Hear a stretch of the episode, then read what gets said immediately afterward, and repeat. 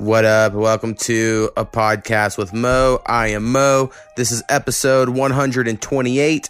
On this episode, uh, I get a call from a dude I went to high school with named Eric Faucett.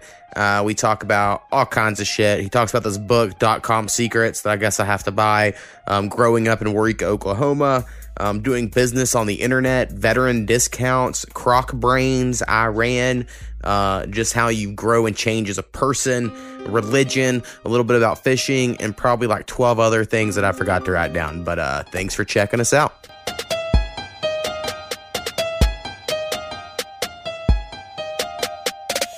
A podcast with Mo.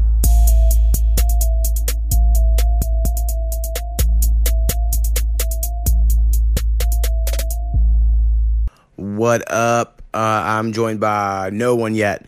I'm going to call someone here in a minute. Before I do that, I'm going to go ahead and do all my you should give me money routine. So I have patreon.com slash a podcast with Mo. Uh, go there, give us any amount of money a month, and you'll get early access to the podcast. Uh, maybe I should start doing more. I really need ideas from y'all fans. What would y'all like to see from the Patreon? I'm just not uh, creative anymore. So uh, let me know. Uh, we have some producers like my mom, Hurricane Haynes, uh, Marshall the Darmanish the Bear, Jay, Powwow, Snappy, um, holding us down, keeping this shit together. Uh, and then we also have a merch shop. Got some new shirts up. If you didn't hear Monday's episode, we got some premium and some tall cuts because the uh, original cheaper ones they're fine for maybe some of y'all skinny people, but it doesn't work for me. So uh, we got some better shirts in there now for you to check out. Um, so both of the links to those websites will be in the comments of this podcast if you're interested. Uh, the person I'm about to call is someone I actually went to high school with. Uh, his name is Eric Faucett. He does all kinds of shit. I think he went to the Marines when we got done with school, and then he started like a divorce mediation company, and then he's always made websites, and now he does some uh, SEO, which is search engine optimization shit. Uh, he does a little fishing. You know, he fishes in tournaments, tries to make some money there. Um, seems like he's all over the country, always doing all kinds of shit. So uh, I figured he might as well be halfway interesting to talk about on here. We'll see. And uh, I know we disagree a lot politically, but we both think of ourselves as being in the middle, so that's fun. And uh, anyway, let's give him a call. Yo, what's up? All right, man. So what's up? How goes life? Life goes, man. How about yourself? Uh, it's it's all right. I make this podcast, you know, uh, and I make music, and then I do a normal shitty day job, but that's just how it is. It's awesome, man. Stay busy. Hey, man. I try to give you an intro of everything you do. Um, so, like, how do you describe? If people are like, "Hey, what do you do?" What do you tell them? Gosh, I say whatever I want. um, realistically, though, I mean, I, I kind of uh, well, kind of categorize myself as an entrepreneur. Like, I do um, a lot of business consulting, marketing, uh, sales consulting, business development, business automation.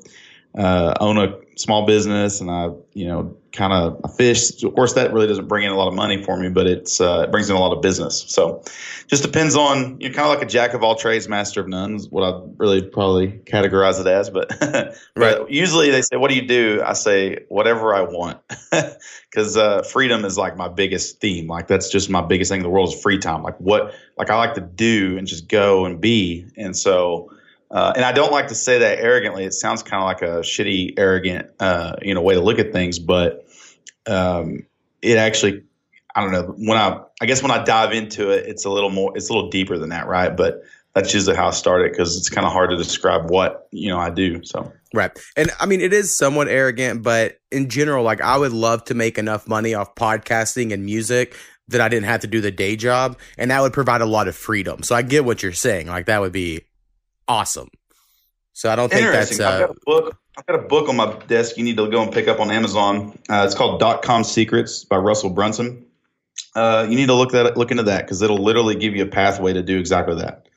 Um, yeah, that'll open. That'll it's, just sitting on my desk like per like you're like, hey, how do I do that? Well, right here, it's in Russell Brunson, Brunson's book. But yeah, dude, check that out. hell yeah, perfect. Um, all right. So and then you also went into the Marines, right? Like right after high school. That was like exact, like immediately what you did, if I remember correctly. Yes, and so like that's why I like got the whole freedom thing going on. Like like that's why I got like the uh, the whole I want to do whatever I want thing because I pretty much like you know, in America, if you had anything that was, I felt like would be the closest thing to like modern day like slavery or something, it would be do a deployment to Iraq with the Marine Corps because like you have no, there is no you time, there's no like you're you're on someone else's time constantly, and like you don't have freedom, like it's stripped from you when you work for the government. It was great. I mean, I love the Marine Corps. Don't get me wrong, but uh, I was sitting in a in a gate post, you know, in the middle of nowhere, Iraq, and I'm just looking at empty desert, uh, you know, for hours and hours on end, for weeks and months, and and I was like, man, I'm I, I want to do, you know, whatever, you know, I want I want to be able to go and do like, you know, you know how it was how I was growing up because we grew up together, right? Uh, you know, worked. I mean, a summer for me was like in the morning we'd roof a house, uh, and then at like noon go to lunch, and then one o'clock we'd go and uh, you know pick watermelons till like five o'clock, and then I'd go work with Uncle Jerry in the, at six o'clock and haul hay until like midnight, and then I'd wake up and repeat. And that was my life, like always growing up. So by the time I'm sitting at this point in Iraq, I've had, I don't know, in my my little eyes, like a lifetime of hard work, and so I had this entrepreneur bug, and I just I just sought it. I was I just you know asked questions and right, and, and I would even say before we graduated, very early on, by like freshman year of high school, you were like, I'm going to start my own business and I'm going to make a bunch of money. And you were very determined. and like that was your attitude very early on.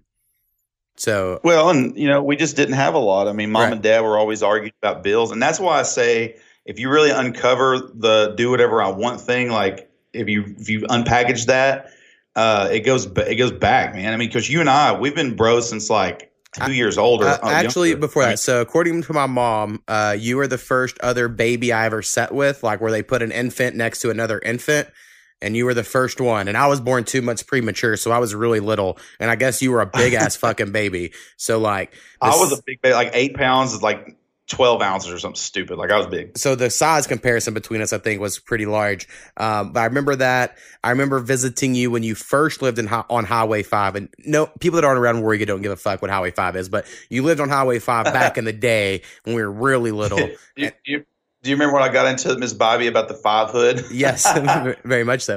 Uh, and then you moved into town, and then you moved back to Highway Five later. Blah blah blah. But uh, yeah, so we definitely go way back. I would say, uh, like, I hate acting like who was, you know, everyone was poor where we're from for the most part, right? Like, I don't want to act like yeah, anyone. So, but like, I feel like me and you are about the same. At least for me, I know it started out that I was really poor when I was young. I lived in like low income housing and all that. But my dad got a yeah. good job when I was like 11 and they started making more money. And now my parents are okay. But yeah, well, and, and that's the thing is like, I hate even use the word poor because, um, well, like Mike, you know, growing up compared right. to me, I was the rich kid in our friendship and, and we were not a rich kid like at all. But man, like, uh, me and my dad got into a fight what my senior year yeah my senior year and he kicked me out for like two weeks and so i lived with mike and dude we didn't have like uh like heat like heat like there was no uh, hot water and i lived with mike there was like no hot water and i was working at the truck stop for my uncle jerry so like i was like helping them you know eat with my money like i was just contributing to the family which was kind of cool um honestly it was it was perspective but they didn't have anything her, her their mom i mean she was I think she was living off of like four hundred dollars a month. I mean, it was right. impressive what she was doing with w- what little uh, she had. So you know, my parents had uh, uh, were definitely better there. But so I always hate to say we were just the poorest in the world. But my parents were always fighting and arguing over money. And, and, and like I'm like, hey, can I get this candy bar? No, we don't have the money. No, right. it was like. No, no, no, no, no, no. Like I heard no more times than I ever heard yes. The candy bar thing's perfect because I've told this to other people before of like, yeah, my family wasn't poor, but like I, I couldn't get a candy bar every day. You know what I mean? Like right. I, I couldn't have went into a store and been like, "Hey, can I have a candy?" Mom would be like, "Fuck no!" Like special occasions. What the hell? Like that's just well, yeah. And, and that's the thing is like if they said yes all the time, like it would literally uh, hurt hurt their income. Like it would hurt their ability to pay bills and provide. And so it was just everyone says money doesn't buy happiness. I'm like, yeah, well, neither does poverty. You know, I've done both. Right. Um, and I've I've been happy with money in my pocket, and I've been happy broke. I, I mean, and it's another thing. It's like money for me. I don't even care about money. I really don't even care. Like it's uh it's just a tool. It's like your a bicycle or a car. You know. Um, you know, I just bought a you know seventy five thousand dollar truck or whatever, and did a bunch of stuff to it. And that's just honestly, if I didn't do the fishing stuff, and if I didn't have the like, it's it's more of a a fish attractant, so to speak. It's a bait, right? Like you know, when people see a vehicle like that and you're wanting to try to get them to do marketing with you or uh, let you consult with their business and you're saying, hey, man, I need $5,000 a month to tell you how to run your business better, you need to look the part. And so, honestly, dude, I could live in a van down by the river, son, right. uh, and be happy catching fish and living off the land. So it's not about money. It's just all about where I want to go. So money just happens to be now with me. I love to fish. I mean, uh, I spend like fifty thousand dollars a year fishing. I mean, it's insane amount of money, and uh, but it's my passion. It's what I love to do. You know, the entry fee for my tournament that's coming up like uh, two weeks from now is like nineteen hundred dollars or eighteen hundred dollars, something like that. And, and I'll spend you know two, three, four thousand dollars for this whole just whole trip, and it's like a week trip. And and that's you know, it's just like I couldn't do that if I didn't have the right income. So um, if I didn't want to fish, if I just want to go to a pond, and if I didn't want to competitively fish, then you know I wouldn't need that. So you know, if I ever want to like if I ever filed bankruptcy, I think the world would be like, "Oh, he's a failure," blah blah blah. But I'd be like, "No, man, I just like I'm or you're not happy or you're what? No, I'm I'm perfectly fine. Like with or without money, uh, my activities will be limited. I want I love to travel, love to see the world, uh, dude. Most eye opening thing in the world. I don't think I've ever told you this, but when I was on the way to Iraq in 2007, um, I was in a uh, in an airport in Budapest, Hungary. Like they flew us commercial to Iraq, so like we go from Oklahoma City to California for a little bit, and then we go from California to like Ohio, and then Ohio to like England, and then we went to Shannon, Ireland, and then we went to uh, Budapest, Hungary. Like the, like freaking crazy. And we're in the you know in the airport in Marine Corps uniform, you know, desert camis, and this guy walks up to me. We're talking He's like, hey, uh, uh Faucett, huh? Was, he's British. I was like, uh, yes, sir. he goes, Where, whereabouts you from? You're not from uh, Texas or Oklahoma, are you? And I was like, and I'm kind of like, you know, because they've taught us about security and like red flags and like you don't talk to people and all this other stuff. And I was like, uh, yes, sir. He goes, which one? I said, uh, where are you from? And I started reversing the questions. He goes, oh, I'm from London. He goes, I've spent some time in Oklahoma. I said, where about in Oklahoma? He said, Waurika, Oklahoma. And so at this point, I'm like, all right, hang on. This is either freaking some guy trying to like, I'm about to get like kidnapped from my unit or something crazy is going to happen, or this is just insane coincidence. So I just, I was like, screw it, whatever. So I was like, oh yeah, what do you, uh, what, what, he's like, is that, is that where you're from? I said, actually, yeah, that's where I grew up, but you know, I was just there not so long ago. He goes, um, he goes, you wouldn't know a guy named Chris Faucett, would you? I was like, no freaking way. I was like, how in the world would you know that name? He goes, well, I worked at a place called Beaver Lumber with Daryl, uh, Carolyn Beaver, really good people. And I think there was a Chris Faucett worked there for a little bit. I was like, what? so this guy's from London, England, freaking British spoke, dude, you know, and he's he's he's been to Waurika, America. Like oh, yeah. of all places in the world he could have possibly been, worked with my dad at Lumberyard. I told them that. I think they said his name was Benji or something like that. But um, long story short, little town, small town kid, I, that immediately impacted me because I realized how small the world actually is. Right. And and things just went from there. But that's crazy. Like like little town, like it gets it gets around, bro. Like yeah. Um, it, it is crazy when moments like that happen. I mean, I had something similar, but not quite as crazy, of course. When I worked at a place where I was doing like customer service on the phone, um, some guy who lived in Wichita Falls, I was like, oh, yeah, I'm from around there. And he immediately goes, oh, from your voice, I would say you're from Waurika. And I went, yep. I was like, shit. Dude's got it. No, we had our own accent. Me either. I was, and I don't think I talk like a lot of people. So I was like, oh man, this dude's good. You've done better about the redneck thing. I get hit with it all the time. Like if I'm in California or somewhere, they instantly think I'm from Texas. I'm like, close, like right? Five miles. When I go see, uh, I have grandparents that live in Colorado, and I haven't been there in forever. But uh, when I used to go there more, they would all act like I had such a redneck accent. And the thing is, like my grandpa was like a rancher, and all of his friends were ranchers and they all sounded like anybody else to me. I was like, what are you talking about? Y'all sound just like me. But um, they used to give me a lot of shit. But I have somehow avoided it. Um, my other co-host Snappy on on Mondays, you know, he keeps the country vibes going for the podcast, but for some reason it just hasn't stuck with me as well. Unless I get in character. Sometimes, you know, like when I'm really comfortable, I'll get into like my redneck voice, or like if I do an accent of my dad, you know, it's like super fucking country. And people are like, Your dad doesn't sound like that. And I'm like, Yeah, well, that's how I do it. so, well, it does to me. it's so funny. My dad, one time, um, and it, I mean, he, he know, he doesn't know any better. And it's not like it, I don't know if it was embarrassing to me if it was just funny. Um, kind of, it's like okay, it was, it was like almost embarrassing because the guy we were talking to, he was kind of a you know well off guy, and my dad said, "Oh, well, let me get my good shoes." Right. this is the way he said it was just like it just cracks me up because he's got like I get on I, I get on him a bunch. It's funny. He'll say uh, he'd say while ago. He said, "Oh yeah, we did that while ago." I'm like, "What's a while ago?" I know he means a while ago, earlier, but he says while ago, like like w, like wall a go or something. I don't know. And then uh, he's got another one. He says, uh, "What is it?" He's uh, it'll hit me. It'll hit me when it comes back to me. Oh, he's got all these little sayings. My dad's the same way. Like over yonder, or well, he'll be like, "It's over yonder," and I'm like, "Hey, motherfucker, I don't know what that is." Like, is that north, south, east, or west? and is it feet or yards? Like, what are we? Right. Miles? he'll, he'll ask me like to get him some some tool that I don't quite know, and I'm like, well, where is it? It's over there on that thing. And you're like, all right, I need a lot more info than that. I can't. I Can you draw a GPS? Like, you Google it to me. You're like, um, yeah. see, I think a lot changed for me when my mom worked uh, at a finance place uh, when we were in high school, and so she all of a sudden knew a lot of people's financial information. And she just would always be like, all these people in your high school who you think are rich aren't, or a lot of them aren't.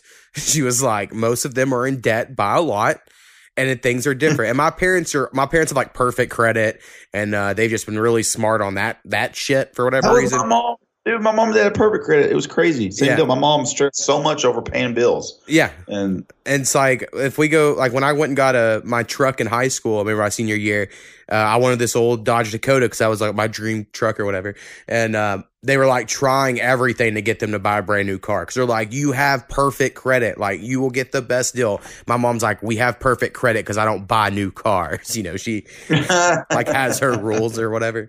Um, but they all figured it out. Now my mom, since I've graduated high school, she became a nurse. And so, like, they're doing, uh, you know, a little better off now these days.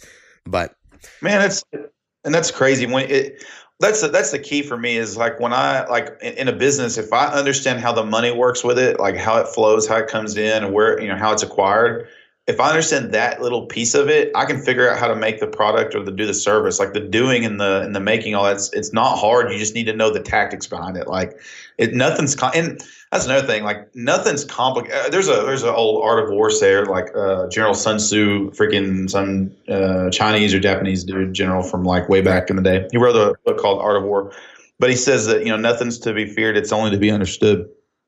And uh, that's just when I actually learned that in the Marine Corps of all places. Like they were, they made us read a lot of stuff, and there's always, believe it or not, like to be a jarhead, you have to be really smart. Like you actually have to do a lot of book study and, and learn and I think that was on the general's reading list or something like that. But um, but anyway, I picked it up, and it's it's a really good book on art of warfare, and there's a lot of really wise like tactical knowledge in there. Uh, but that's one of the things that really stuck with me, and and of course it's a quote everyone's heard. I mean, it's not like it's you know that's the only place it's heard, but.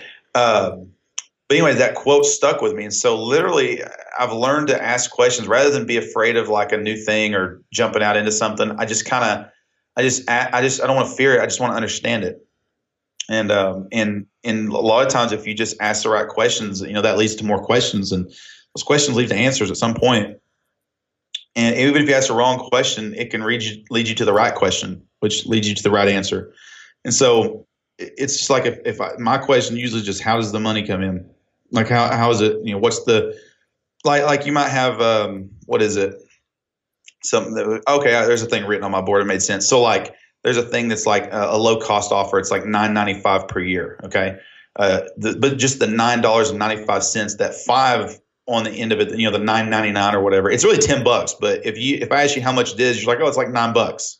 Like you're going to round down 90, 95 cents. right.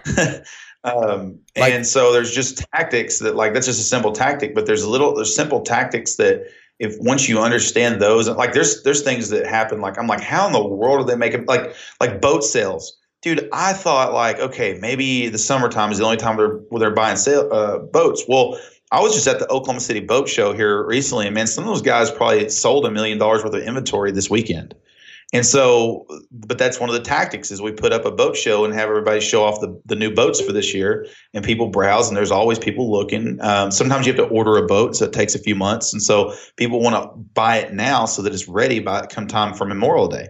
And so there's everything has like, and that's another thing. It leads me to another little thing is like, um, someone's figured it out. Like the dumbest thing, the biggest thing that I that liberated me was to be dumb. Like just admit that I'm dumb. I'm an idiot. I'm the dumbest person you know. I'm stupid. As long as I stay stupid, I'll be the smartest person you know because all I really have to do is say, okay, what did like this book I told you about, Russell Brunson's dot com secrets book. Russell Brunson is an amazing human being. Uh, he's he does this thing called ClickFunnels. It's a software that uh, lets you build like an online funnel, and a funnel is basically just like um, a website is an example of a funnel. Um, you know, a website you, you bring people to a page and you show them uh, you know some sales copy and you try to get them to take action. Okay, so um, a funnel is just something where you get you bring a lot of people to it. You give them an offer. So traffic plus offer equals profits. You bring enough people to a to a to an offer, um, you can you can generate profits. And so what what ClickFunnels does it, it, it, takes a complicated process of making a, a, funnel. Now, it's ClickFunnels is not easy. Like it, I'm, I'm in a mastermind that costs like twenty five thousand dollars a year to learn about this stuff. Yeah, but it's, it's like, overtaken beat beat selling in the last couple months. Uh, ClickFunnels has been a big hot button issue, so I'm a little familiar. Slightly. Well, that's cool that you're familiar. Really cool. Dive into that, man, because like, uh, I mean, it's a rabbit hole that just. I mean, it's it's a cool rabbit hole to go down. But once you understand, like just the systems and processes, the psychologies, the whys. Uh, it, it's not hard. It, it's just like anything else. Like we we jump in the car, we start, we turn the ignition, and we hit the gas. Well, man, when we were you know 15, 16, trying to learn, we were dumb and like almost hitting stuff, and, and now we just jump in the car and we can you know text and drive or whatever we're not supposed to be doing and get from A to B just fine, right? Like anything you, you, you go to tackle as long as you just learn that like you you're real good with math like i couldn't even do the math stuff that i know you, you're capable of um, but I could if I would just sit down and, and, and study it and fall in love with it, right? Right. Um, but most people fear something like that. They're afraid of it for some reason, like whatever reason. Um, and it's a false fear. Like there's nothing actually in the way. It's just fear of yourself. So you remove that and just try to understand something that's basic, break it down to basic components. Anything's possible. And that's so from the small town kid, I always looked like, okay, like this world's like, okay, going from Waurika to Duncan, 30 minute drive, dude, that was like, like we gotta get dressed up, go to Walmart. Like we, right? You know, we like that's. Dude, just, I went to Walmart like a, in sweatpants this morning. it was like I don't give a fuck, but yeah, back in the day, yeah, it was like, like, I hope nobody puts me on people at Walmart today. right. I was like, I don't care. It's like five minutes away. Um, yeah, and so speaking of all your stuff, it reminds me a lot of like issues I have selling beats. Now, um, selling beats is a very oversaturated market at the moment, and there is mm-hmm. some uh, like monies I need to invest in, like an ASCAP or BMI account, and try to get some royalties and try to figure out a way to get beats on a TV show. Like, there's some other avenues I I haven't really explored because I'm an idiot, and uh, really I've only been doing this beat making thing for like 15, 16 months and I wanted to get good. And now I do feel like I'm pretty good. Uh, but it's weird when you're like quote unquote a creative, right? Because like I view it all yep. through like, um, you know, I don't want to be corny. I don't want to come off like this or like that. So like the fear thing you're talking about is very um, obvious for me of what I like. You know, I have this artist integrity that I'm trying to do, which is fucking stupid. Or like someone's like, bro, you need to have louder kicks. And I'm like, no, sir, for the overhead in this mix. and, you know, I'm like, I have all these principles. Uh, but really, it, none of it matters, you know, and uh, anything that would help get me traffic. Like if I could get more people to view my beats, I think I would do pretty good. But yeah, I don't get, you know, very many. Well, so people. One of the things it. you'll learn in Russell's book, uh, one of the things you'll learn is the difference between a blue ocean and a red ocean. So imagine this: like internet just popped up. You know, you remember, you remember when I was making CDs for everybody in town because I was like the first CD burner. Yeah.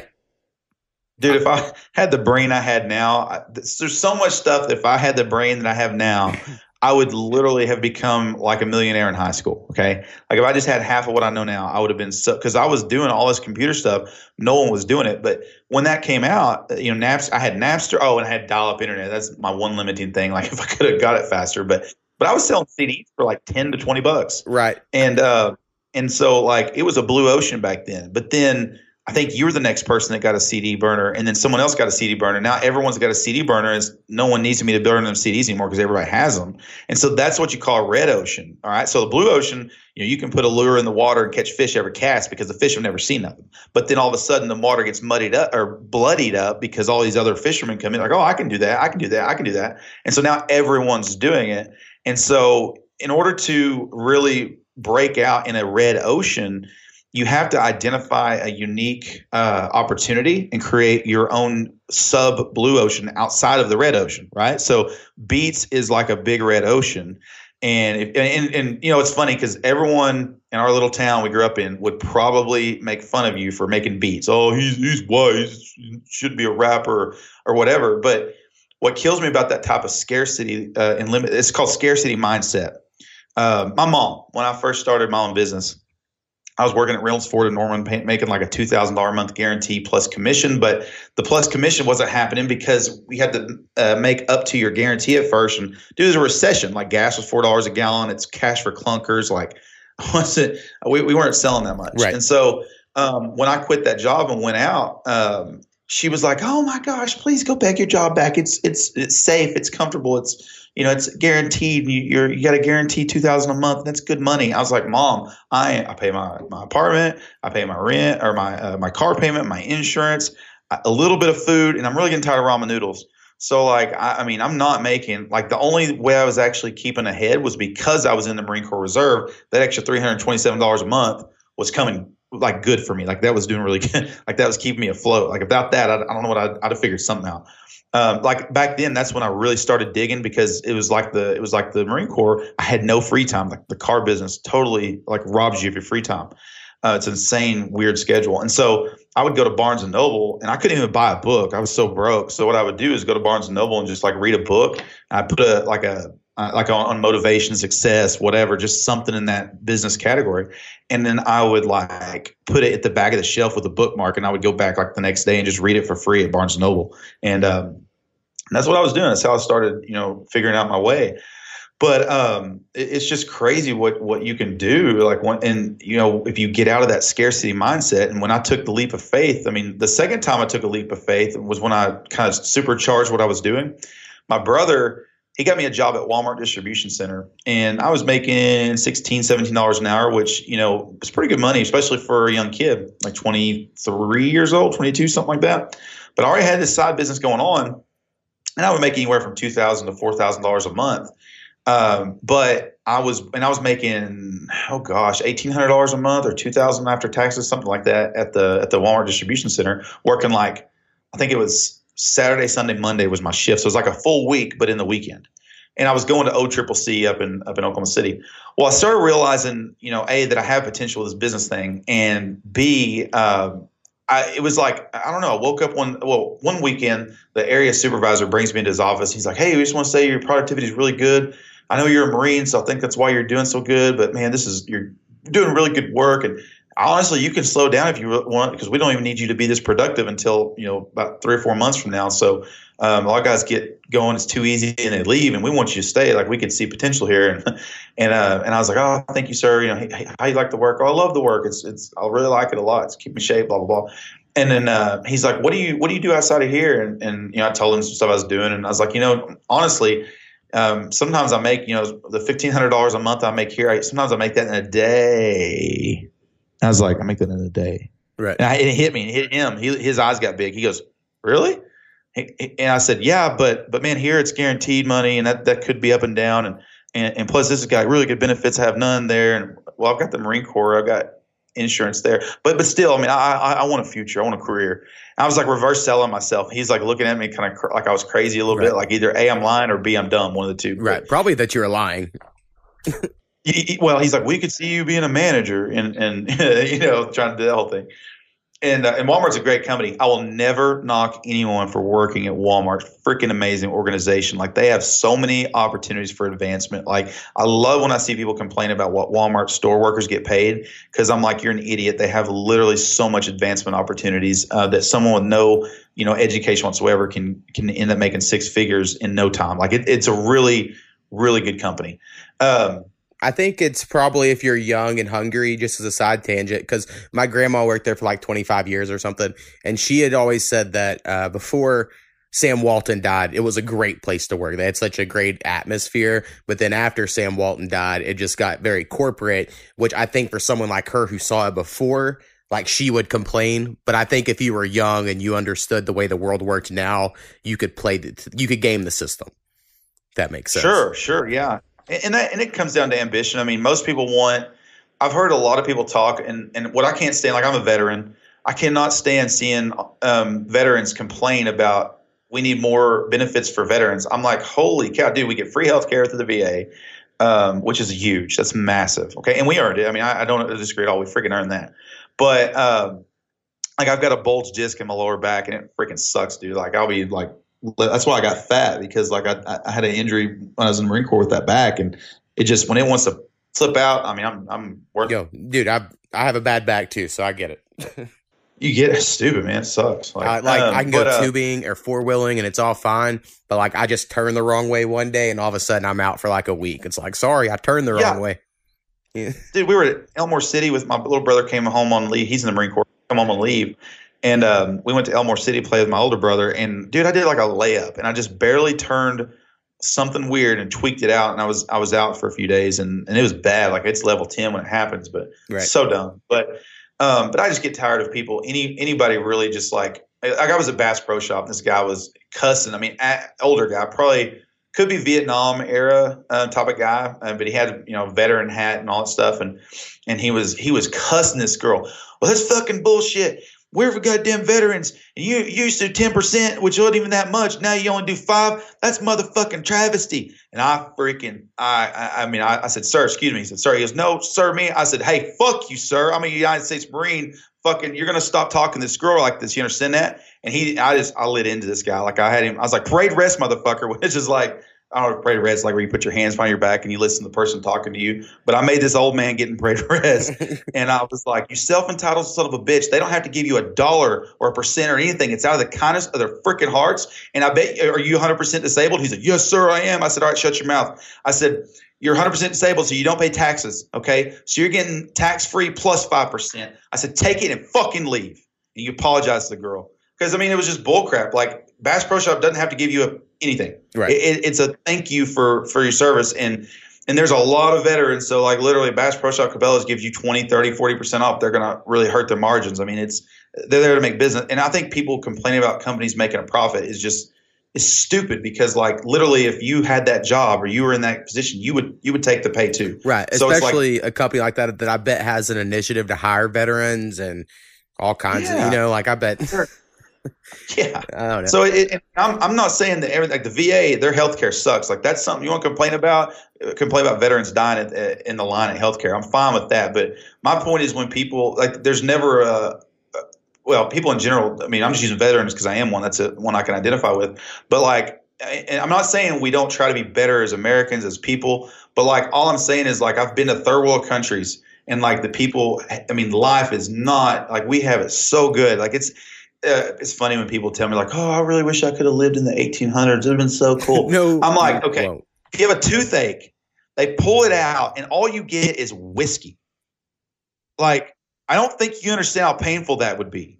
Yeah, like it is literally the best time in history of the world to be alive. Like, it is the best time in the history of the world, and. Um, you know, so I just I don't know. I've had I just perspective though. You can't. I, I don't try to knock people too hard, and that's why I like the political stuff. I don't get like when someone differs with me in a political opinion, I don't get mad at them and, and hate them. Like I'm so annoyed by people getting upset with you know, political stuff, right? Because like they've got their worldview of why they look at something, and uh, fighting with them about it's not going to change anything. Like it's you know, my only my only thing to ever want is quit your bitching because we live in the best time ever. Yes, we should work toward always make it better, but like we need to count blessings every now and then because freaking we've got it good. Like we've got it way too good. Like right. I promise you. And one, uh, there's like a handful of people I know that I could probably sit and argue slash talk politics with it, disagree with me, um, and it's somewhat constructive. But normally, in today's day and age, it seems like it's not because everyone comes in with their like they already believe what they believe,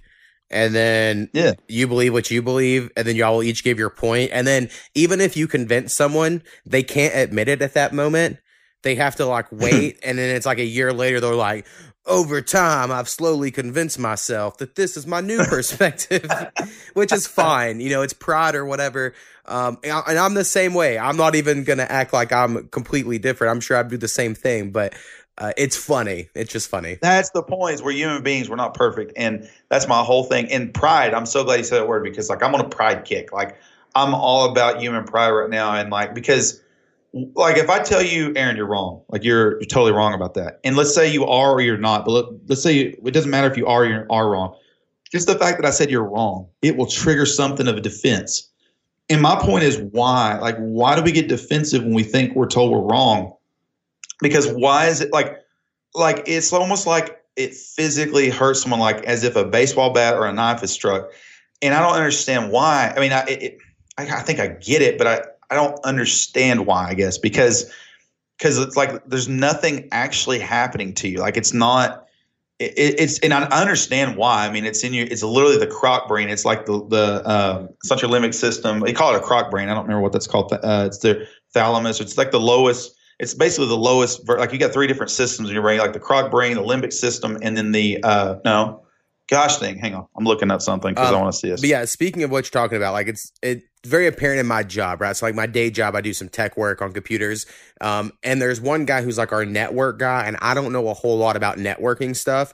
So if I say something to him and he's like, "No, you're wrong," I normally don't argue. I'm like, "Oh, okay." But if it's the guy who has the same position as me and he tells me I'm wrong on something I know I'm right about, I'll get defensive. You know what I mean? Or like, yeah, I think it's if you think you know that already, you get more defensive. Like, for instance, like I think I know quite a bit about beat making. So if you were like, no, bro, you need to do this and this, I would get defensive. But if it was because that's about your that's your expertise. Like that's your thing. right, but if it was about fishing and me, you know, you fish more than me, and we both fished our whole life, I'd be like, oh yeah, probably, man, that's probably a good point. You know, I don't think I'd be as defensive about it.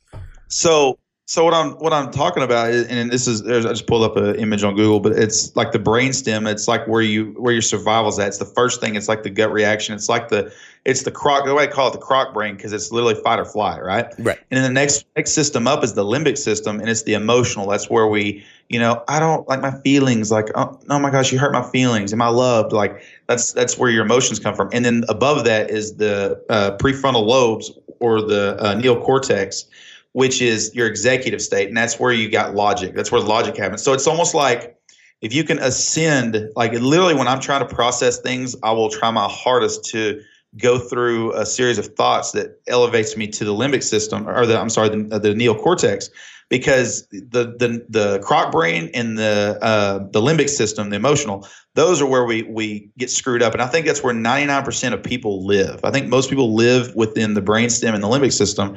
And if you can just literally transcend into your into your prefrontal lobe of your brain and just think with logic okay you know pros and cons like Benjamin Franklin style like like okay winning this argument on facebook with a guy that is it sometimes like sometimes i'll get into one and there's there's battles that i'll pick and i'll just go ahead and be an absolute asshole because like like this general Soleimani dude i know the guy we killed.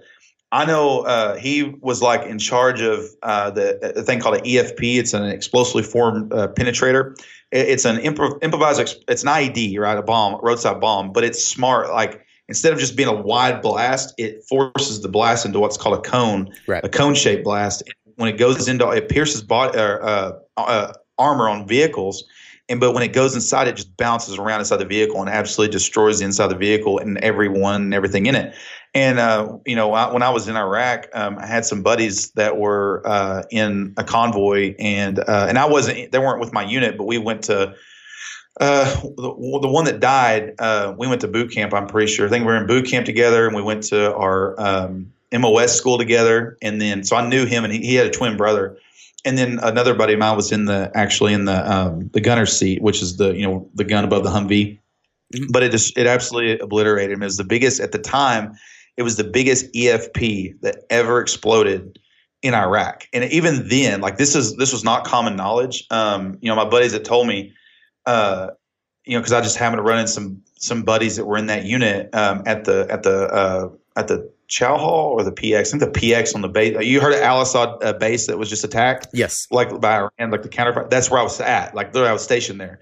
And so it's funny. I'm like, oh, everyone knows where I was stationed now because I've told people that base, and they're like, oh, I've never heard of that. Well, everyone knows it now. But um, I was at the PX, like there. I could show you exactly where we were at when he told me is, and um, and he's like, did you hear about what happened? I was like, no, and it sucked. But he and then he says, yeah, man, like what we're finding out is like this the biggest type of bomb, like it's a new type of bomb. Uh, they're calling it EFP, um, and it's manufactured in Iran.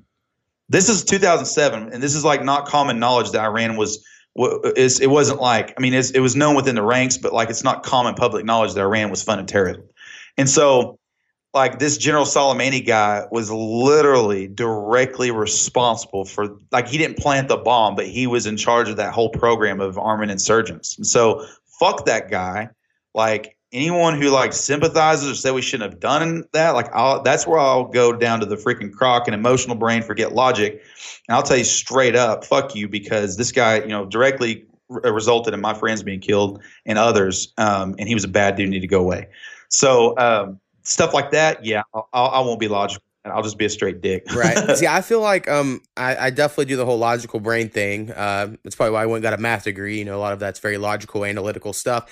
Um, but I do yeah. feel like I do it too much. Um, whereas in like, for instance, if we used Iran as an example, I'm an I have to think of both sides too much to where I'm like, well, I guess in like 1940 or whenever it was, we overthrew one of their freely elected leaders and put in our own leader, and that's led to Iran holding resentment to us for 80 well, they hate us. Right. It's and so valid like, argument. So like I can't not think about that, even though it's like, well, who cares? We're Team America. You know, like I know like that's probably how it should be. Oh, yeah. And then uh there's also like even like for selling beats or anything, like I'm I'm my own worst critic to the because I'll be like, oh, these, you know, part of me is like, oh, these beats are good.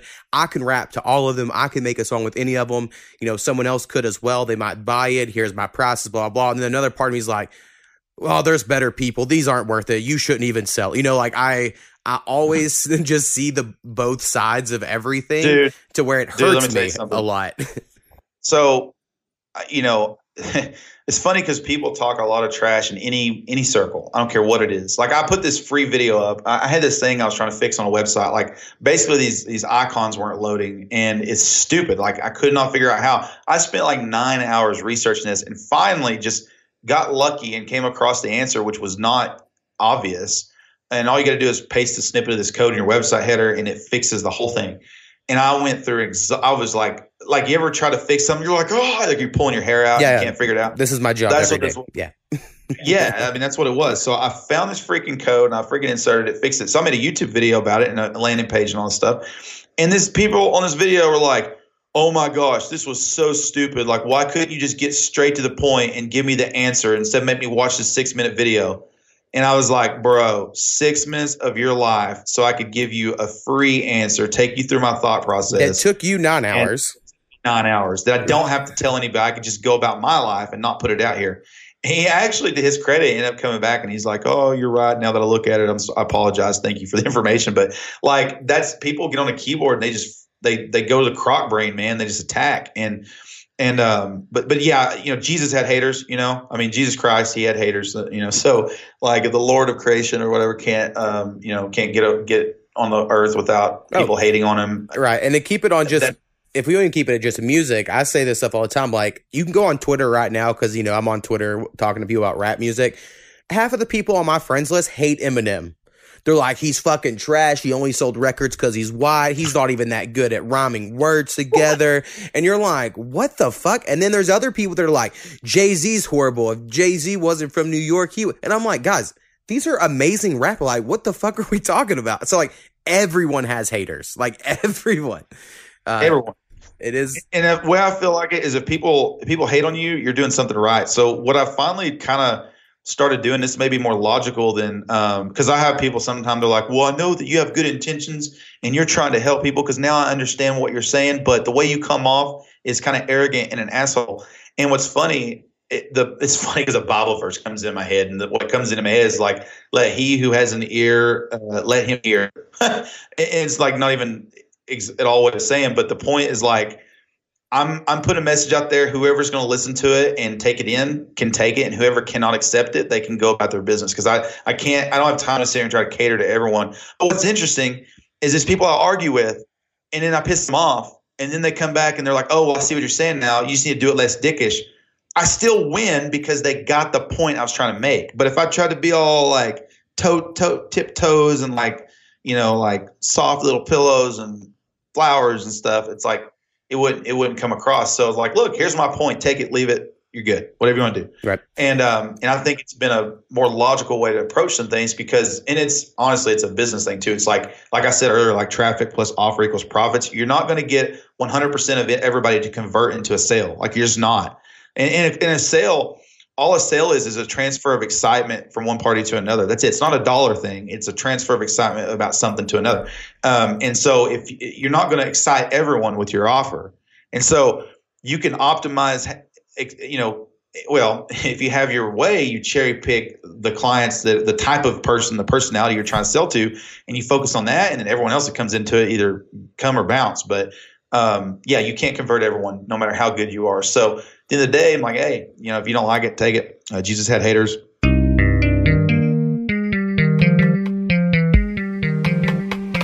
All right, so if you have any questions, suggestions, or corrections, please email us at a podcast with Mo. That is a p o d c a s t w i t h m o at gmail.com. Perfect. Boom.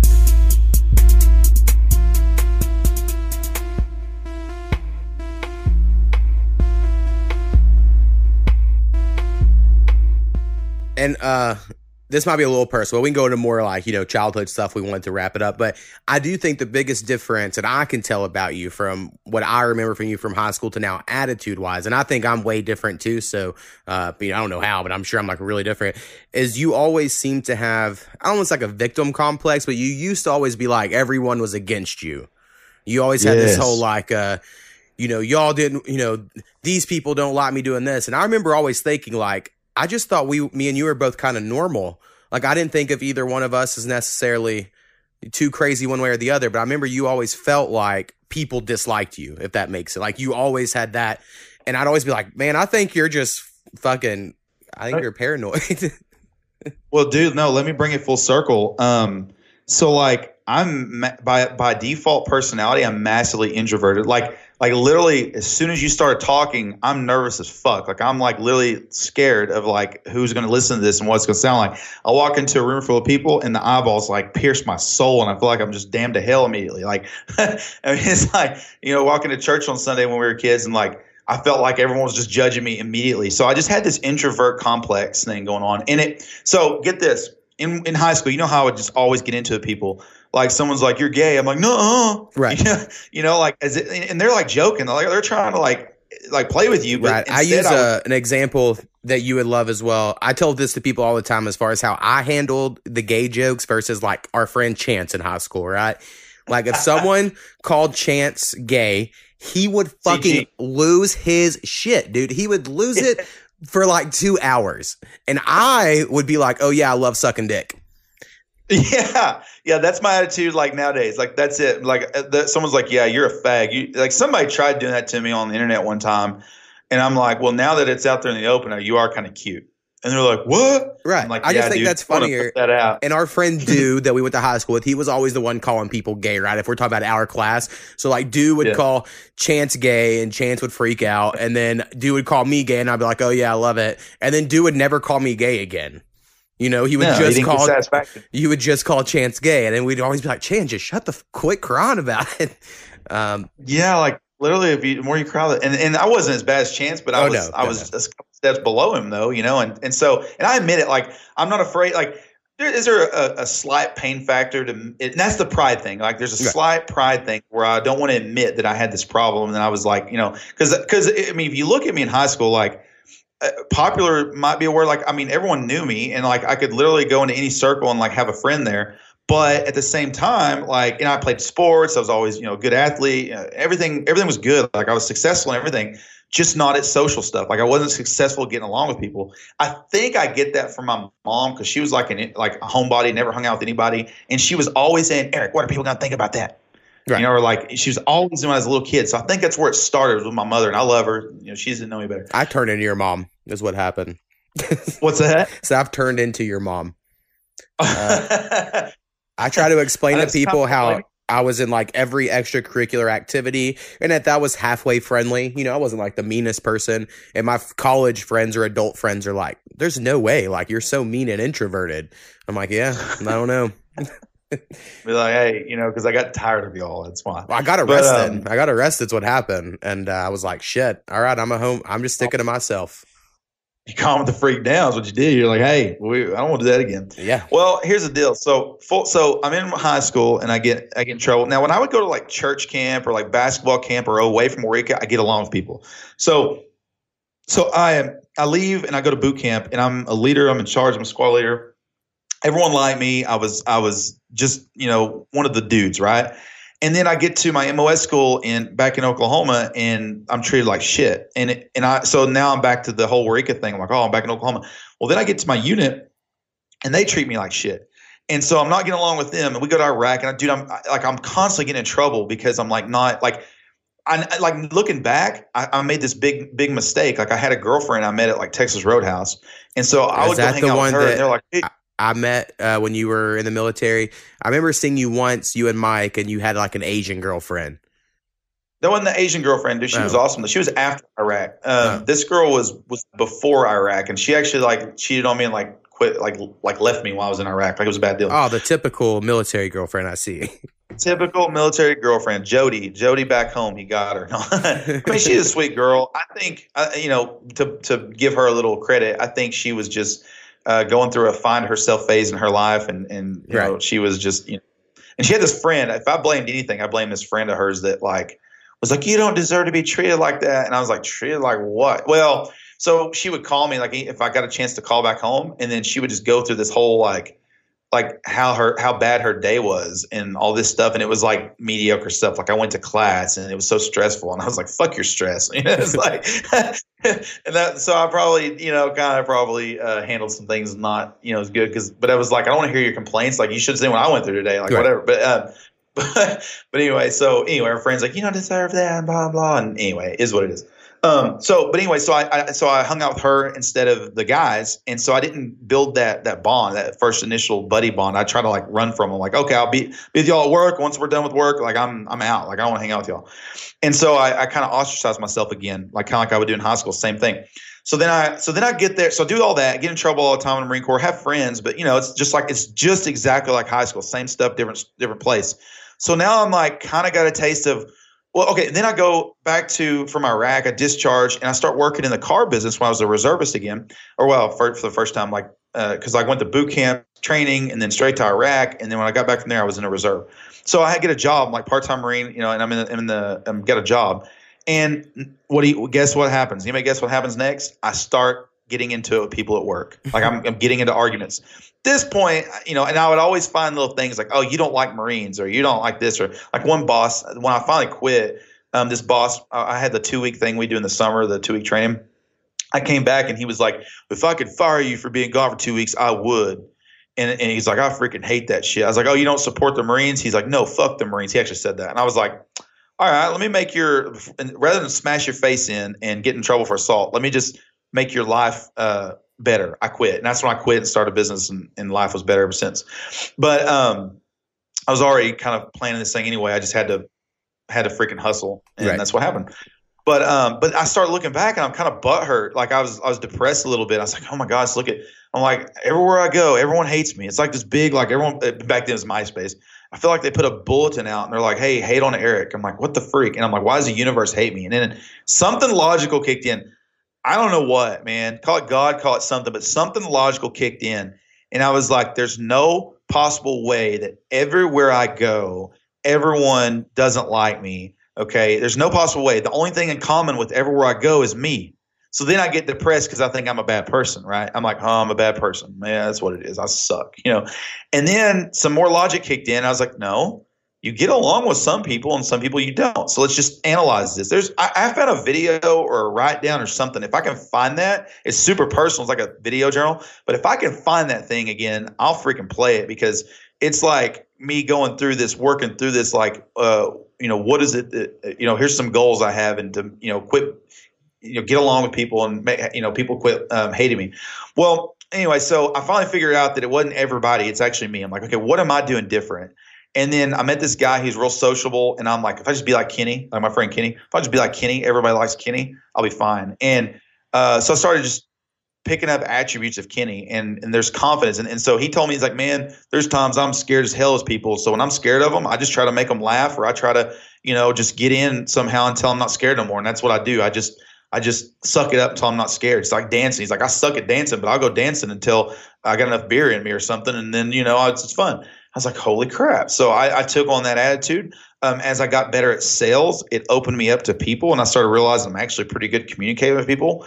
And uh, and then as I do more personal development, I start realizing that, uh, man, I was just introverted. Man, that's all. I, I had an introvert personality, a big one, and I still have that, but I'm able to replace it with, you know, well it's more fun when you walk into a room and everybody loves you. So like the and the key to it is just well, there's a friend, uh, there's a book. I thought it was so dumb when they made me read it, but it's called uh, How to Win Friends and Influence People. And I thought, oh my gosh, this is stupid, this is sappy. Yeah, I've heard. But it's it. actually one of the brilliant like business books ever made. Like if someone's trying to sell and all you learned was that book. I've read it like five times. And it and like it says things like the name is the sweetest sound in any language, right? So if you get someone's name right, like when I meet foreign people, like I get I get along really good with foreign people because I take time to learn their name and I and I take time to listen to them. I don't just you know get pissed off because they can't speak English good. So I'm always really kind, you know, just loving to people. And so literally just taking an interest in other people, hearing what they got to say, and uh, remember their name, like just simple things like that. And you're 99% there, and and actually given like care about the human being in front of you and that becomes a friend and a friend becomes an asset man. Like that's that's what i've developed over time is a lot of assets in the form of friends. And um, man it, night and day from high school. Like right. I, I, love talking about it because there's someone out there that is like i don't know scared of life or scared of people. And, and i promise you people aren't that scared. What's crazy is people are actually just as introverted as you. Like I, i've met some of the most successful multimillionaire people like you would ever meet and you have no clue. Russell brunson uh, he's the guy i was talking about. He gets on stage talks and he's big introvert. I mean, it's it's right. very common, and so I think it's I think it's just a human condition. It's a pri- it's honestly a pride thing though, because like literally, what does it matter what someone thinks about you? So when you said pride, man, that triggered me. right. Well, and that's a that's a. I think like a a couple things. Uh, I think a big deal, and maybe this is like stupid, and it's probably like not PC or whatever, but we didn't have like girls in our class. I mean, we did. We had like nine girls in our class or something, right? and that was it. And we right. didn't date any of them. Now, uh, even like the quote unquote attractive guys in our class, you know, like they didn't date girls in our class either. They went to like they dated people in other towns. Walter, and I feel like Duncan, me yeah. and you, uh, for whatever reason, we weren't the meet people in other towns type of people. So I, I mean, I freely mean like I didn't date anyone in high school. You know that girls weren't into me like that. And I used to, I usually say it's because I was fat or whatever, but it's semi untrue for me. Um, I, I did the dating girls other town type of thing, but I was really quiet about it because I cared too much about people making fun of me. Right. Like, um, and I didn't have like a ton of girlfriends or whatever, but like I would, I would every now and then have a girlfriend, and, and uh, it's funny because like how I'd meet them was like MSN Messenger, like right. I don't even remember that. That was our that was our text well, message back in the day. I'm comparing it also to like one of my best friends in high school is Justin Boone, right? And he was having sex oh, with yeah. a different girl like every week. And then so like yeah, he was he was so for me to see that and then me be like, no girls like me, huh, you know, like that would make me depressed all the time. And then when I got to college, even I was like, I don't know.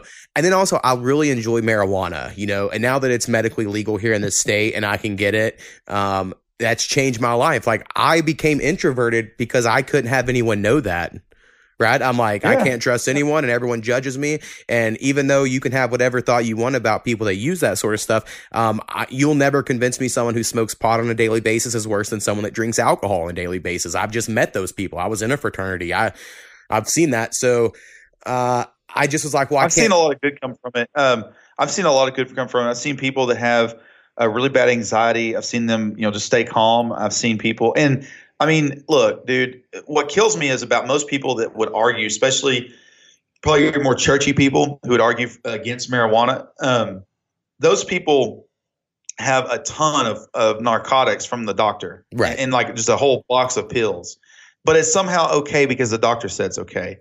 And and what ki- what kills me is they'll abuse pain pills, they'll they'll do all this stuff, and they'll literally destroy their body. And I'm pr- like, yeah, maybe you have some some smoking issues in your lungs from uh from smoking weed because it's it's just smoke, right? Maybe that's that is a side effect, but it's got to be better than cigarettes, dude. Cigarettes have freaking rat poison in them, bro. Like Right. they put they put rat poison in them because the rat poison is actually a blood thinner and it thins out your blood so that it- helps get the nicotine into your into your system better. Like so, they put rat poison in your cigarette so that you'll get nicotine intake better, so that you'll want more cigarettes. But that's okay. That's Right. legal. That's that's within the law. But man, this this this leaf we want to smoke and just make me happy because I'm a miserable person. Like, no, you are a sinner and going to hell, and a, and, and like you're bad, Right. and you're just and, horrible. and that was a big problem. I mean, you bringing up the Christian thing, like I'm not very religious these days, but I was, you know, in high school, if you'll remember, I went to church, enjoyed it, all that. Uh, I remember getting arrested in college my freshman year, going and trying to talk to the church in Waurika, and they were just like, you're a piece of shit for doing drugs. You know, and there was no ifs, Oh. ands, or buts about that. And so it's like, well, then fuck y'all. That was really my first kind of like, like God and him. Right. So I was like, well, I'll figure this out on my own or whatever. And uh, I get it was illegal and blah, blah, blah. And I, I've done all kinds of stupid shit, you know, besides pot.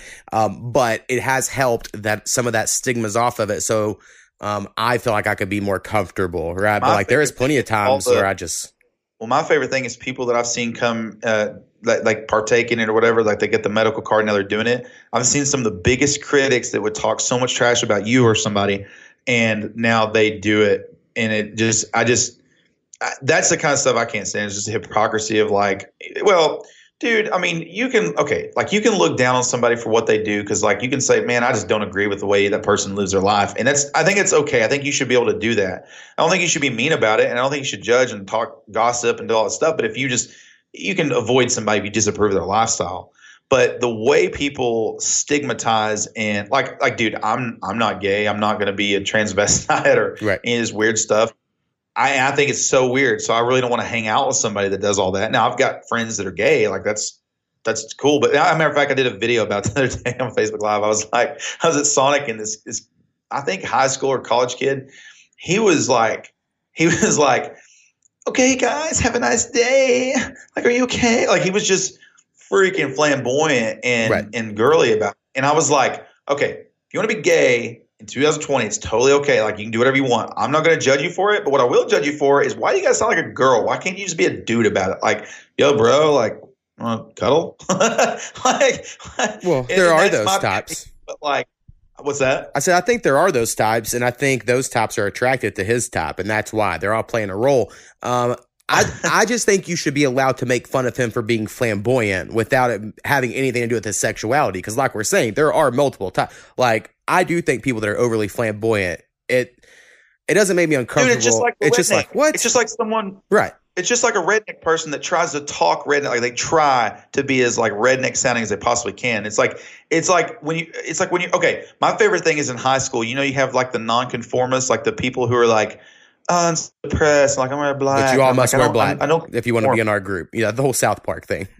yeah i'm like you literally are a, non- a conform you're nonconformists are conforming to the nonconformists. Like you just picked a group. That's all you did. Right. so like i just love that type of thing. But i, I don't know man. Like i think I think I think yeah I think I should be able to be like that's funny dude. Like uh, you know if you want to dress like a lady like whatever. I, I should be allowed to be weirded out by that. I should be kind to the person I should be nice to them I should be like hey um dude la- lady like I'm confused like I'm confused okay they're confused about their sexuality and so am I okay I should not be like like in trouble for being also confused like you know, I mean, like, like let's just be keep it real. Like, everybody have their thoughts, and but just be nice. Be nice to people. If I think it's weird, it's cool. I'll still shake your hand. I won't be like, no, I'm not touching you, queer. Like, I ain't, I ain't being one of those rednecks. But I, might think it's weird, I, I'm not gonna do that. But like, I, I mean, I, I, I knew this dude that was a lady. Dude had boobs and everything, and like estrogen and all stuff, and uh, he was funny, dude. She, whatever, was funny. I can't say I can't say she when there's a thing hanging. Like I just can't do it. It's it's my That's my decision. I don't know. But I was nice to the person. Like I was like, you know, I was, I was friendly. And the, the fact that it just, I don't know, people try to force, everyone tries to force their thoughts on you, no matter what it is. Like if you're religious or not religious, my here, hey, this is going to blow your mind because I know how you like to think deep. Like what I like to say is this, okay? Atheists who believe in the Big Bang and Christians ex- believe in the exact same thing. Their logic is both equally flawed. Here's why. I've actually said this on this podcast before, so we're on. We're The- good. dude, dude. So like atheists believe there's nothing, and then boom, there was something. They call it bang. Christians believe there was nothing, and then let there be light. There was something. It was God speaking. Okay, both of them agree that they believe that what was there, like the matter or the God, was always there. Right? It just always was. So basically, Christians would call it omnipotence. Like God was always present, never has a beginning or an end. He was just there. And so both of them agree on the exact same thing. They just have a different mechanism. And and both of them are both equally flawed. Like both of them are. Like you can't prove either one, Well, right? right. You can, you can make conjectures and, and you can take picture of the universe and see it expanding and talk about the expanding theory, but like it's still theory, right? It's like we can't go back. well, the theory absolute- of gravity is just a theory, but we know it's real. So, I mean, just saying it's a theory is not quite dude. enough a, either. a friend of mine, is- friend of mine is super religious. He had a really good uh, argument the other day. He said, "You know, you don't know how you can tell God exists." He said, "Just like dark matter, you can you can measure His influence." I was like, "All right." well, I mean, that's that's that's witty, but right. uh, as yeah, a as not. a non, I, I completely agree with you. I say all the time, like it takes just as much faith for you to believe God just existed here and made everything as it as for you to think that there was all the matter in the world was in a the size of a pin and just exploded and became what everything is. Yes. I mean, we both I've said both this. live by faith. Check this out. It goes even deeper. Both of them live by faith in words written by men they've never met. For sure. But I think the big difference here is you're just talking about the creation. Um, and I'm, Yeah. I can normally get behind, like, if you want to say uh, uh, God exists, you know, and he's there or whatever, that's fine. Um, being omnipresent, as you say. And then there's the other two things it's God is, you know, omnipresent, omni something, and omni something else. Um, I just don't believe in the judge part. You know, I just, it's really hard for me to. And now I get different readings and different teachings, and people are going to contact me and be like, "Quit being an atheist or an agnostic, whatever the fuck I am." Um, I just like Whatever the I we so confused. we've seen the world, and it's like it's just not correct to be like, if you pray and you're a good person, good stuff's going to happen to you. And then people will be like, "Well, of course that's not. That's not what the Bible says." I'm like, okay, but that's what the fuck you believe every day. Like the things a lot of times that people preach and the things that you can tell people really do believe. And then whenever you question on it, they're like, well, I don't really believe that because that's not the literal text. I'm like, but you do believe it because I can see you live it. Like, I don't know. Sometimes I'm just like, I just don't think there's a judge. And if it's a judge afterwards and he lets kids get raped or starve and it's all for fucking a test of something, I don't know. I just can't get behind it. It makes me feel like I'm a better person than this God would be because I couldn't allow that to happen. And then, you know, I'm sure that leads into all kinds of other ethical arguments of like, well, he's doing it because Be like, I'd be a horrible God. I'd be smiting everybody. I'm Right. like, oh, you drug bastard. It'd be like the Bruce Almighty movie or whatever. He's like just answering yes to all the prayers, you know, like they all win the lottery. I don't fucking know. Um, like yes like you know what but what i like about you that the average person doesn't have and and i'm uh you know I- the problem with me okay so when i say do i believe in god or do i not i can't not believe in god and here's why i can't not believe in god because i see so much systems in, in, in design in the universe i can't see, there- there's that, a that to me called- proves the other part, though. When everyone's like, oh, a cell looks like the universe, it's God. I'm like, to me, that proves the other theory. I don't know. I you know, I don't know. I mean, it's like a car. I mean, I jump in my truck and it, and I turn the ignition and it has a, a, a, a system and a purpose and a design. Like somebody built that. It didn't just like like billions of years. Everyone explains stuff in science like with billions of years, and because of billions of years, there things fall into play and it was slow. I'm like, okay, when that um, you know the frog or whatever the frig it was, the the the the first thing that jumped out of the water and took a breath at what point did it decide it needed a lung and how because i mean nor, if it had jumped out a fish jumps out of water it can only you know breathe for so long and and there's another thing it's called irreducible complexity it's an argument against uh, uh i guess evolution.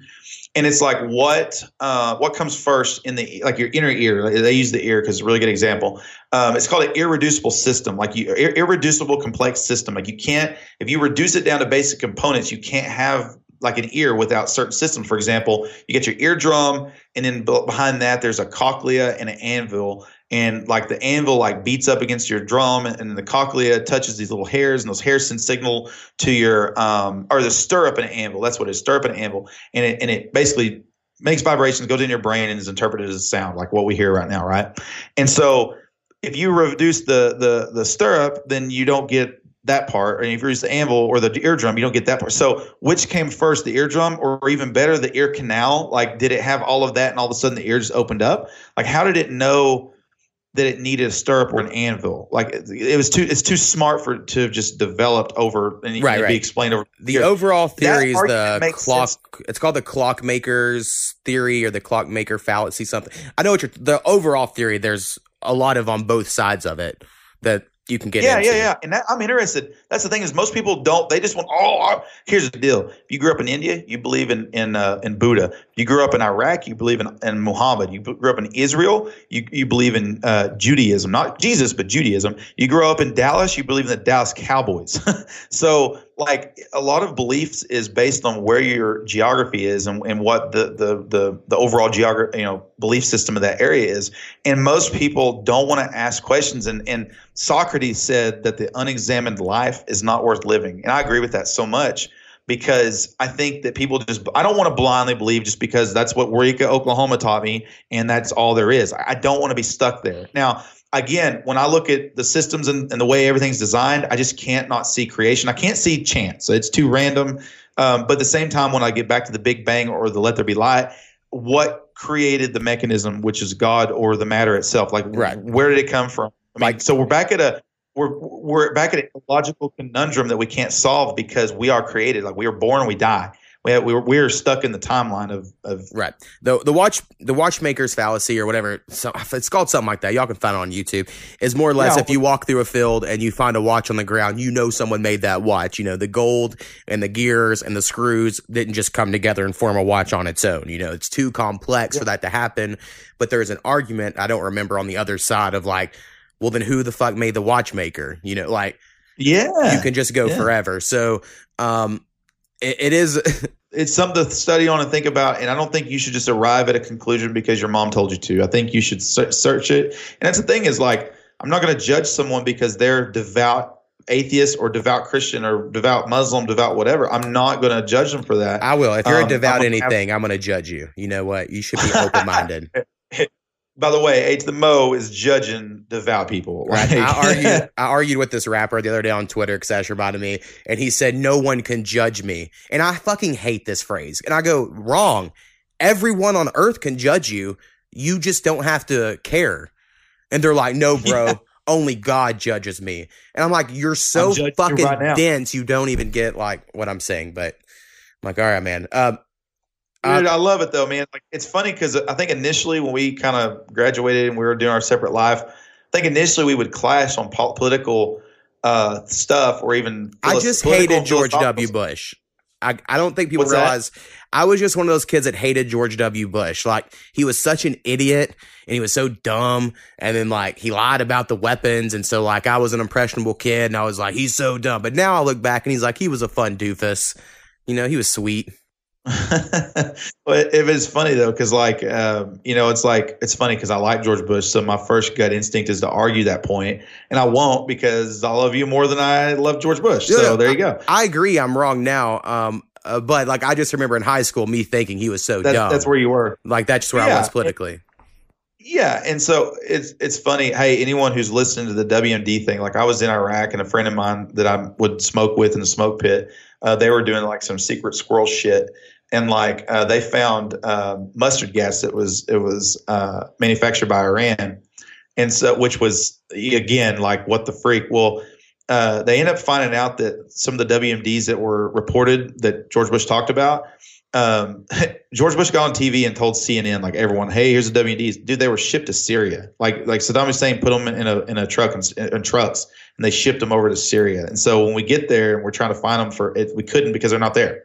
But they existed. Like there was there was actually stuff there, and so it's I don't I don't know why the they won't come out and just tell you that because I know that to be 100 percent true. Likely But, uh, story anyway, from the Marine. That's what I What's said. that? I said likely story from the Marine. it is what it is. But uh, but either way, like I don't like it's not it's not worth it to sit there and argue whether that's true or it's not true. Like I that's my my first hand knowledge, uh, which is second hand knowledge, and yours is what someone told you in the news. So like or whatever, right? So it's like I didn't see them. You didn't see them. So where? I mean, it's a it's such a that's the thing. People get wrapped up in, in stupid stuff. But I would say that what I was my point I was getting at was you and I were a polar opposite, and we would we kind of I don't know fell apart for that reason. I think Aaron Hall deleted me on Facebook like a long time ago. like she she blocked me because she's so freaking like like far left and I'm. Right whatever. I, I, don't even consider myself far right or right anymore. Like I like to be an American. That's where I. That's where I'm at. I'm an American. But um, I vote third party on all the elections, so that's what I am. That's cool. I respect that a lot, actually. To be honest with you, and it's um, even if I don't agree with them, I will, just because I think a dual party system is just it's just two people selling you different sides of the same coin, man. That's where I'm at, you know. But it is. It's causing so much division. I mean, they're they're blaming Trump. I'm like, well, what about y'all? Like, y'all are just constantly so in division. Like, people don't know what the fuck what Congress is. Like, people don't get how Congress works. They don't get how Congress is just in there forever, how they actually pass all the laws, how they're actually the ones that make stuff happen. Like, uh, the president, yeah. like I learned that because, um, you know, and I'll, I'll, take some shit about this from people, especially around here. I think Obama seems like a cool dude. Like if I had to choose any president to smoke a joint with, Obama's probably top of the list. I don't know, Bill Clinton's sure, pretty cool too. Um, but like I, I learned very quickly, like, oh, the president doesn't do anything. Like they talk and shit and they try, but like they can't actually do it. And like that was my big lesson in college watching politics, right? Because our first election was, you know, that first Obama election. And so when Trump won and everyone blames Trump for stuff, the same stuff they blamed Obama for, when I'm like, guys, it doesn't, there's no difference. Like, it's Congress. Like the president can say all he wants. Like American policy is American policy. Like yeah, they were like they were like they were like Trump attacked Iran is going to get us in a in a long war. I'm like, um, we've been at war with Iran indirectly for like 20 years now. Oh, actually longer than that, like 40 years probably. But um, yeah, Trump started it. You're right. right. So, um, so, um, but it, I guess to my to my point though was that you and I were so polar opposite. It's so funny because even though we're we literally lean differently in a lot of areas, the one thing that's super on the same track, you can't argue this at all, is that we're 100% aligned in the fact that we both ask questions and we don't just accept whatever status quo is because it's like we don't I don't think we lean left or right because we lean left or right. Like if we lean like I will lean right on this topic, but there's things that are left and I'm like, man, that's a good point. Like, like you know, I can't stand Obama or whatever. Man, he's like I kind of like what he's saying on this deal. I need to, you know, I kind of hope that wish they would figure that out and do that or whatever. So I don't know. I think we ask questions, and uh, and that's what I think I wish more people would do is just you know seek um, rational understanding versus just picking a side like oh Fox News said it, so that's what I'm gonna say, and then and then they don't actually look because I'll I'll watch CNN and those things too. I'll watch them all and a little bit. Like I don't watch much news, but I'll, I'll kind of right. tune in. Like I tuned in during the Iran thing. I was like, all right, what happened? I want to know exactly because you know I'm kind of like I don't one hand, I don't want to go to Iran with a war with Iran. I wish we could get out of the Middle East pretty quick. But the other, the other thing is, I know that we need to like get they're they're like freaking funding all this terrorism. We really just need to like get rid of them or get like I like what Trump said, dude. People, I, I they they didn't know what how to how to trash talking because literally in his speech the other day he was like, he's like, I'm standing here and I open we we have an open arm for peace with Iran. If they will come into the and with the join the rest of the world, they could be very prosperous and have a really strong nation. They have a lot to offer, and we welcome you with open arms. He's like, just stop terrorism. And I was like, what? Like we're not bombing them? like uh, it was cool, man. That was like one of the most measured responses ever. Regardless if he wrote it, someone else wrote it, I don't care. He said it, man and um and you don't get you don't get to get credit for that. Like no one no one wants to give credit, but they were stunned for a second. They're like, oh well, if he wouldn't have shot the guy in the first place, wouldn't be in that situation. I'm like, dude, they needed to take this guy out. Like he's bad. But anyway, I like the fact we ask questions. Um, I like the fact that we um, you know try to seek understanding and we don't just take bullshit at face value. Like we look into it, and and that's the thing. Religious philosophy, politics. I think more people need to think like us. Don't don't think like us, but just ask questions like us. Is what right. I'm saying. Um, I agree. And not, like, don't get mad at your friends because they have a different opinion. Like, who cares? Like, dude, I know some good people who are like bleeding heart liberals are like, like the climate and all this other stuff and whatever else. And and like they will freaking straight up delete you on Facebook if you have a different opinion. Or my favorite lately is like if you voted for Trump del- delete me off your friends. There I said it. I'm like I'm not letting Trump get in the way of good friendship. Like not happening. Yeah, like, you have a cousin um who thinks I'm a conservative and has deleted me three different times. Uh and I post nothing No. political and like ever and and Yeah. they they like worked at a dispensary and so I was like, "Oh, I'll follow them, you know, that's cool." And then uh I guess I shared a meme or something that set them off and they removed me. So I added them again because I was like, well, that's weird, you know? And then they removed Yeah. me within a week again. And I was like, oh, okay. Well, and I'm Yeah. not even conservative, right? Like I'm, I'm pretty, like I said, I'm very libertarian. That's what I like to share memes about. And, uh, people get mad about that. And it'll be like, oh oh oh so you're Rand Paul Rand Paul is a libertarian Republican so you're right. a Republican racist. You're a xenophobic racist. Uh, yeah, whatever. Insert words like long words that are mean. Right. You're a bunch of long words that are mean.